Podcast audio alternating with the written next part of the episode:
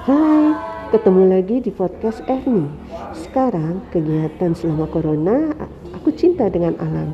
Yang sekarang saya ingin kenalkan adalah bunga anggrek. Kebetulan di rumah sedang berbunga. Cara perawatannya mudah kok, tapi intinya carilah bibit yang bagus. Untuk kalian yang mau lebih kenal dengan anggrek dan bisa merawat serta memperkembangbiakannya, bunga anggrek ini tunggu episode berikutnya. Sampai jumpa di podcast Ernie selanjutnya.